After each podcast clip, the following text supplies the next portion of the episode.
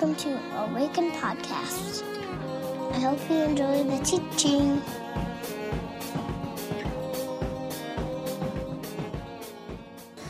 Greetings. Top of the morning, everybody. I see that you're greeting folks as instructed. Well done. And now you've turned your attention to me and you're thinking, you're not Micah. And you're right. My name is Andy uh, Lehner, and I serve on the pastoral advisory team. And today I have uh, a few things that I'm excited about. Number one, I hear there's a few football games today. That's pretty cool. Um, thanks. But something that I'm even a little more excited about is the opportunity to hear a new voice. So today I'm here to introduce to you our newest intern, James Early, who's going to teach the message today. James and his wife, Haley, um, have just moved into this very neighborhood. Um, and James is starting a two year internship with us as he pursues a Master of Divinity at Northwestern, sorry, reverse, the University of Northwestern hyphen St. Paul. I went to Northwestern College, so it's hard for me. Um, but this is a voice, we sometimes get to hear new voices, and this is one that's going to be around for a while. So I'm uh, pleased to introduce James to you for the first time today. James.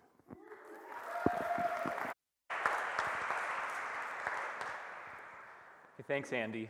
Uh, hey, it's so good to be here. Aren't you guys glad that we're here this morning? There we go. This, is the part where you say yeah, and all the teenagers are like, I guess. I don't know. Uh, man, I'm, I'm excited to be here. Uh, I love this community, and uh, yeah, so this is exciting for me.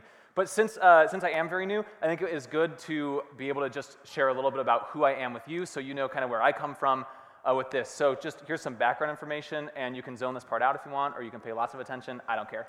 Uh, I was born in Pennsylvania, Hanover, Pennsylvania, to be more specific. A great place to be born, uh, or so I've heard. I don't know. We moved when I was two, so we don't count that part of my life.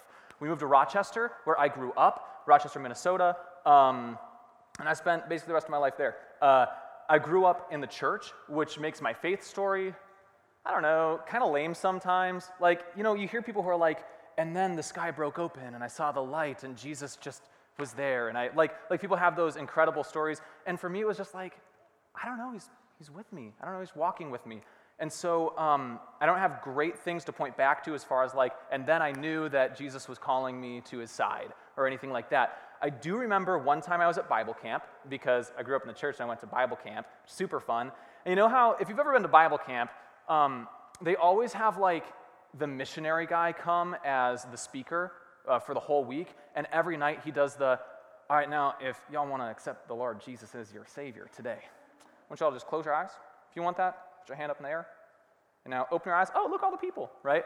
And, uh, and I do that. So I did that like six or seven times. And uh, I was like, I just, I just don't know. I don't know if it worked. And so after the sixth or seventh time, I got this distinct sense from the Lord that, you know, that's enough. You're good.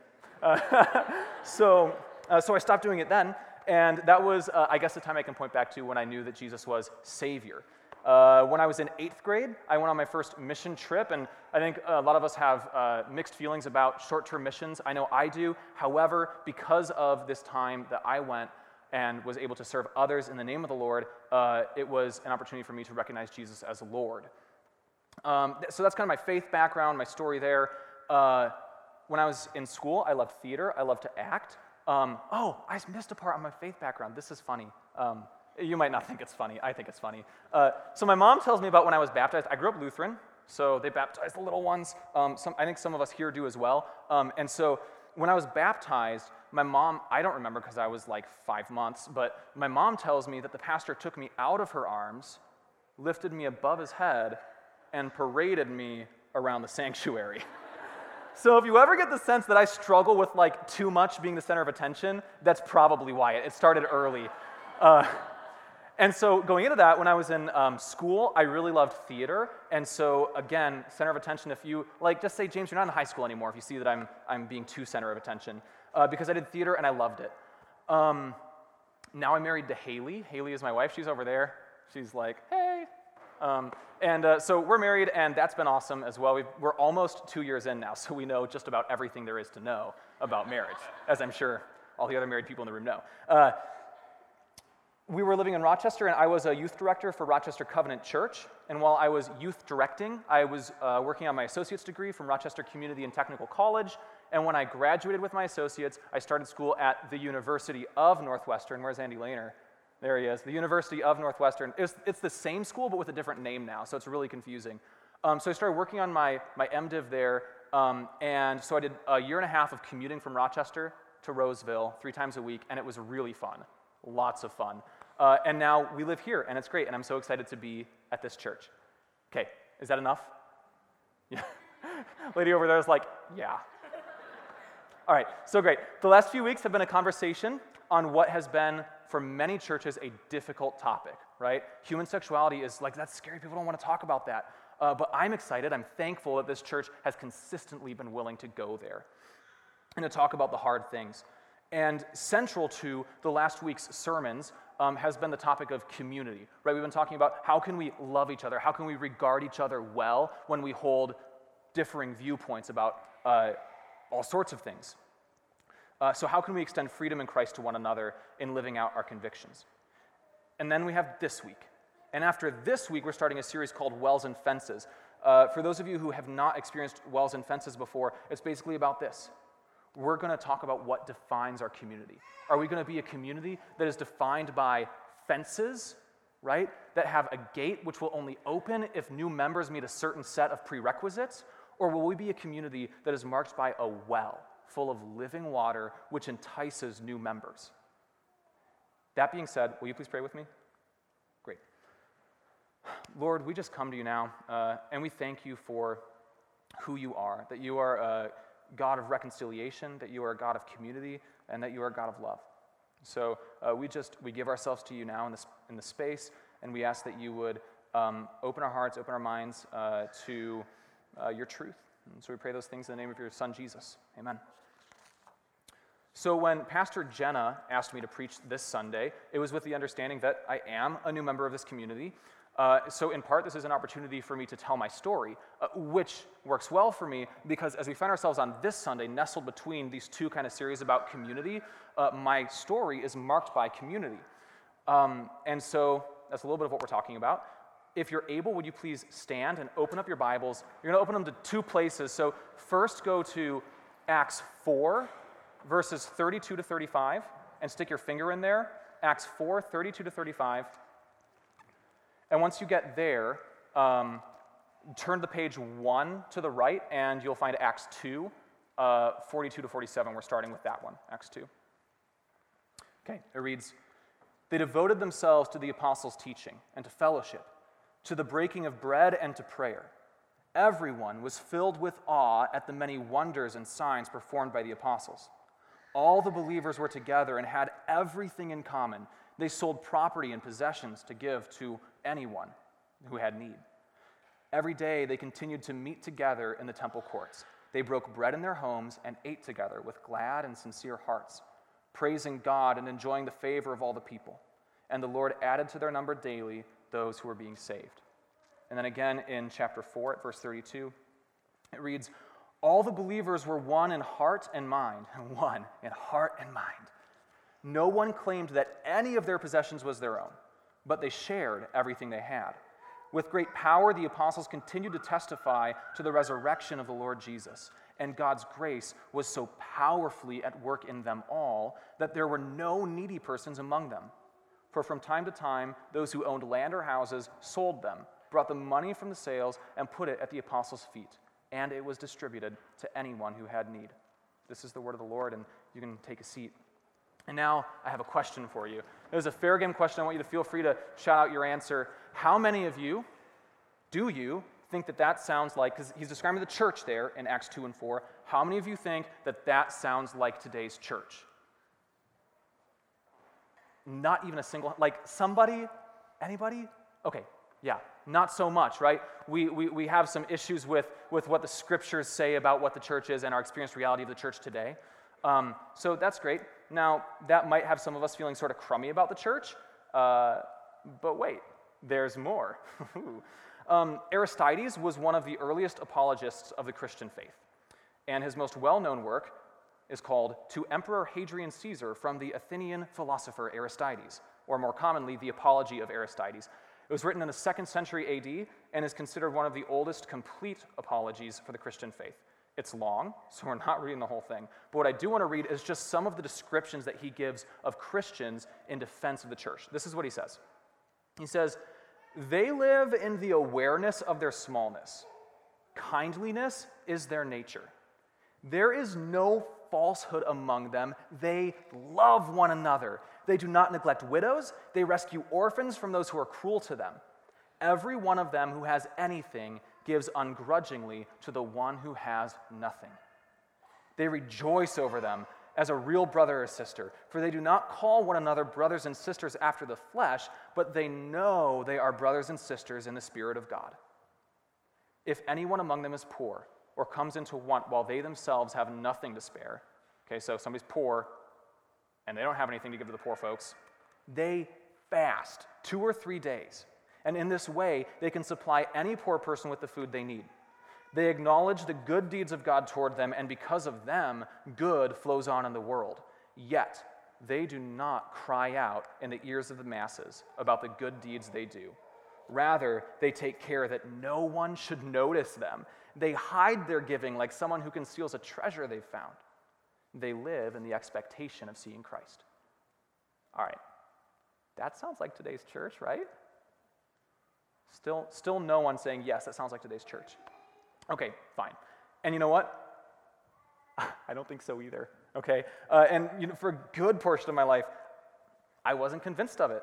Uh, because even though I trust the description of the church that we find in Scripture, I, I trust Scripture, okay? It doesn't line up with my experienced reality of church. It doesn't line up with what I see happening. I grew up in the church, and I remember seeing the church, sometimes my church, sometimes other people's churches, dividing over things like worship style. Should we sing out of a hymnal? Should we use one of those confounded contraptions, the screens? Should we, should we uh, use hymns or should we use uh, worship bands? Churches break over this stuff. Or things like form of communion. Okay, churches will split up about whether you know you take the cracker and you you take a little cup of juice and you or whether you take the bread and you dip it in the cup. Churches split up over this stuff, and it just seems, I don't know, nitpicky about things that are just super non essential to our faith. And I also remember seeing people who were hurting from poverty, whether that was a physical poverty or a spiritual poverty, and I, didn't see the church doing anything to help. Now, I know the church has been helping folks who are brokenhearted. I know that. Um, but there was a disconnect between what I knew to be true, or at least thought ought to be true and my lived reality of experiencing division over things that don't warrant division. Now, even though I was becoming disenfranchised by the church, I did find Christian community in other places. Uh, TEC is this great program. It's called Teens Encounter Christ, and it's this weekend long thing where high schoolers come together and they share the love of Jesus with other high schoolers, and it's this beautiful community of love. So I, I found community there. Um, I found community uh, in some friends from youth group who met outside the, the structure of our church life. Um, and, and even though those things were kind of church, I couldn't recognize them as church. Uh, and so I was asking myself the question daily. I was like, God, can this thing, can this church thing really be your chosen tool to do good work in the world? Can, that, that doesn't make any sense, God. This, this messy, broken, crummy kind of system, it's not working, so how can that be your choice? And so I decided to try something. When I graduated from high school, uh, instead of going to college right away, I took part in a year long missions program called Mission Year, which is a very original name for a year long missions program. Don't let the name fool you, the program is great, it's really good. So, Mission Year was transformational for me. During the 12 months that I spent in Third Ward, Houston, Texas, which is just super poor neighborhood, really under resourced, the 12 months that I spent there, I lived with five other young adults, and we all just we wanted to see God move in our neighborhood. We wanted to see him move in our lives and in the lives of our neighbors. So we partnered with local nonprofits like homeless shelters or community education programs. Uh, we served a neighborhood church, and um, we partnered with their outreach programs. We broke bread together and we shared everything that we had with our neighbors, and all the while, our neighbors were sharing with us. And the whole time that I was taking part in this, this thing that I thought was markedly, distinctly not church, God was showing me how much it really was the church at work. The Lord was uh, showing me how much my home church had prepared me to do mission, how much it prepared me to live a missional life. Um, the Lord was showing me how much He loved His church, how much my church loved our neighborhood, and the Lord was demonstrating to me and imparting to me that same love for the church. So that's a little bit more of background on me, some of my baggage, right? Some of my beef, and some of the ways that God has been transforming that in my life. Now I want to just switch trains of thought for a second. I'm currently a student. One of my favorite things to do is talk about theology, which is ironic a little bit because uh, theology and theological kinds of conversations were one of the things that turned me off as a kid. And so I want to hold this really loosely. When we talk about deep theological things, I just want to like I want to hold it loosely and not not like base my whole like faith experience on these but some of them are kind of fun, so I'm going to ask a rhetorical question.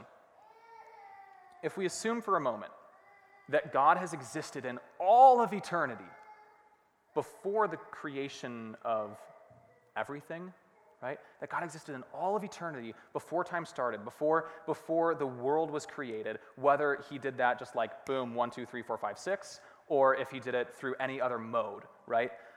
If he existed in all of eternity, what was God doing before creating, right? And if we're going to engage that question, like it's just like taking shots in the dark, right? Like there's, there's no way to know for sure until we see the Lord face to face. But for what it's worth, one of the most convincing arguments that I've heard come from a number of theologians today, and it's this Before creation, God was in loving community. Before creation, God was in loving community. And they say that because the Apostle John tells us that God is love. And we see through the narrative of Scripture that God is love, right? And we also believe in a God who is triune Father, Son, and Holy Spirit. So it's not too much of a stretch to say perhaps before creation, God was living in community, loving God, right? That the Father was loving the Son, and the Son was loving the Spirit, and so forth. Which colors creation a little bit um, so that creation, in doing that, God was expanding his loving community and making it broader, making it wider and bigger. It's almost as if he were saying, I have so much love built up in me, so much love to share, I just can't contain it. And out of this love, God births all of creation. And now God is in community with that which he has created. And then, it's starting to sound familiar, right? Then, when Adam and Eve take the fruit from the tree of the knowledge of good and evil, what they're doing is they're breaking that community with God.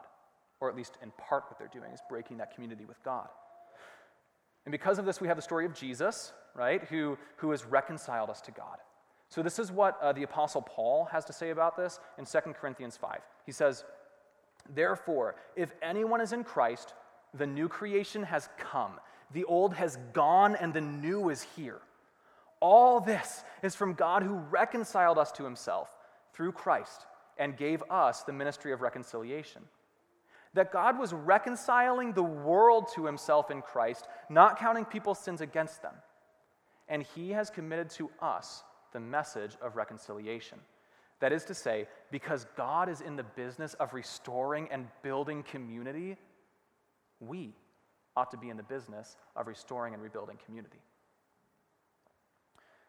Earlier, I read a quote from Aristides, uh, and the way that he portrayed the church, it, like I just like my heart leaps at that, right? I just feel I, I hear the way he portrays the church, and I'm like, yes, yes, can we be like that? But I think that often we idolize the early church. Often we say things like, like when we disagree with somebody, we go, I wonder what the early church would have thought about that. Right? We go, I wonder what the early church would have said. Would the early church have, uh, have done that thing? And we idolize them. But we shouldn't forget that even this church, the early church that is so generously spoken of in the scriptures and by the church fathers, had its issues too, right? Have you read the books of Corinthians? Paul rips into those folks for their issues, for their lack of love for one another. Or in Galatians, where we see whole churches just being split apart over circumcision. Examples are abounding in Scripture um, of the church, of failures in the church to really demonstrate the reconciliatory nature of Christ. And that's whether in today's church or in churches of centuries past. And yet, we see that this broken group of people, through this broken group of people, God has been loving. He has been showing his love throughout the world. Folks, do you remember that, that Jesus said the gates of hell would not prevail against his church? The gates of hell, folks, this is a big deal because despite all of its issues, God has been able to show love in the world through the church. Do we need to do better? Do we need to do better on a number of counts? Yes, yes. A hundred times yes. And I think honestly, these last few weeks, talking about the hard things, that is a step forward in doing better on a number of counts. So, of course, we need to do better. But let's not forget that God has given us the charge, He has given us the tools, and He has made us able to be an alluring community that draws people in through our mutual love in Christ. All right, all throughout my journey, I remember hearing my friends say things like, You know, man, I used to be part of a church, but I can't be there anymore. And they would say that because of some of the things that we talked about earlier, right? Ways that the church divides, ways the church doesn't do what God has set it out to do. So they said, I, I just, I can't be part of a church anymore. And after coming to Awaken, I have heard story upon story of folks who say, Man, Awaken was the last ditch attempt. It was my last try at church. And they're still here, right? And they say, I, I didn't think the church had anything for me, but I come here and there's something about this community that I just, I can't get enough of and I gotta be here. Guys, that's a testament to you. That's a big deal. Whenever, whenever a church has people saying, I was done with church till I came here. God is at work with you. He's at work with you. It's so wonderful. When I was searching for an internship, because I had this two year long internship uh, through Northwestern, I, I, was searching for an internship and I sat down with Micah. This was before Haley and I had, had come to church. We had no idea anything about this community. And I sat down with Micah, and one of the things that he shared with me is that one of the values at Awaken is where is that? there it is. One of the values at Awaken is remembering where you wrote things. Um, one of the values at Awaken is to practice living in community on mission in the world. Is that true? One of the values here is to practice living in community on mission in the world? Man, when, when Micah told me that, I was sold. I was sold. I believe that this church is an example of the reconciliatory power of Christ. Seriously. I believe that so much. Haley believes that so much that we bought a house in this neighborhood because we just want to be a part of what God is doing here through this, right? So, if we believe that, at least in regard to community and mission, this passage is in Acts got something right about the church, can we do something about that? I'm curious. Can we emulate that? What would it look like if we believed Jesus when he told us that we ought to love our neighbors as ourselves? Would that include maybe the neighborhoods we live in? Would that include our next door neighbors? Would it impact the places that we shop, the restaurants we go to, or who we call to do work on our houses? Would we consider maybe going outside more often than we do and interacting with our next door neighbors? Would we be willing to put our resources on the line because we are so excited and committed to doing life with our neighbors that we are always inviting them over, always sharing with them, always offering to help them, and always making ourselves last in order to see them be first? What would it look like? So, if something about this whole life on mission thing puts a spark in your heart, puts a flame in our souls, how might our lives change? Now, this is the only thing I want to ask you to do today. This is it. All I want from you, all I want to ask you to do is invite you that if you know someone from your neighborhood who goes to church here, maybe invite them over for lunch today. Sit down with them, ask them about their vision for your neighborhood. Ask them about their vision for their street, for their next door neighbors. Share about your vision for your street and your next door neighbors. And then pray together and see what the Holy Spirit might put in your hearts in order to pursue together this sacred mission of beloved community. Um, I want to invite John Mark and the band to come on up. We're going to just take a moment of silence. And this is an opportunity for the Holy Spirit to speak vision into our lives. It's an opportunity for the Holy Spirit to uh, just show us something. So, will you please pray with me? Lord, I believe you. I believe you when you say that your people will have dreams and visions. I believe you are constantly showing us what you desire for our community. Now, Holy Spirit, I ask that you would speak new life to us. Remind us of who lives in our neighborhoods. Show us your vision for this neighborhood and the neighborhoods we live in. Show us how to live together in love and to partner with one another in the kingdom living. Folks, as we live in the expectation of seeing Christ, may we acknowledge the good deeds of God toward us and allow those good deeds to flow through us into the world. May we be of one mind and one heart. May we break bread together, give ungrudgingly, and love one another. Now go in peace, serve your neighbor, and serve the Lord. Amen.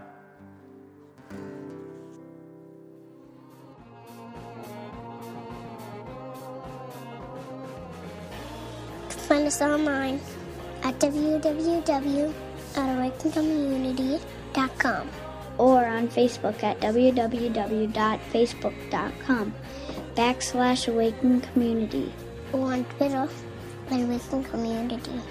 See you next time.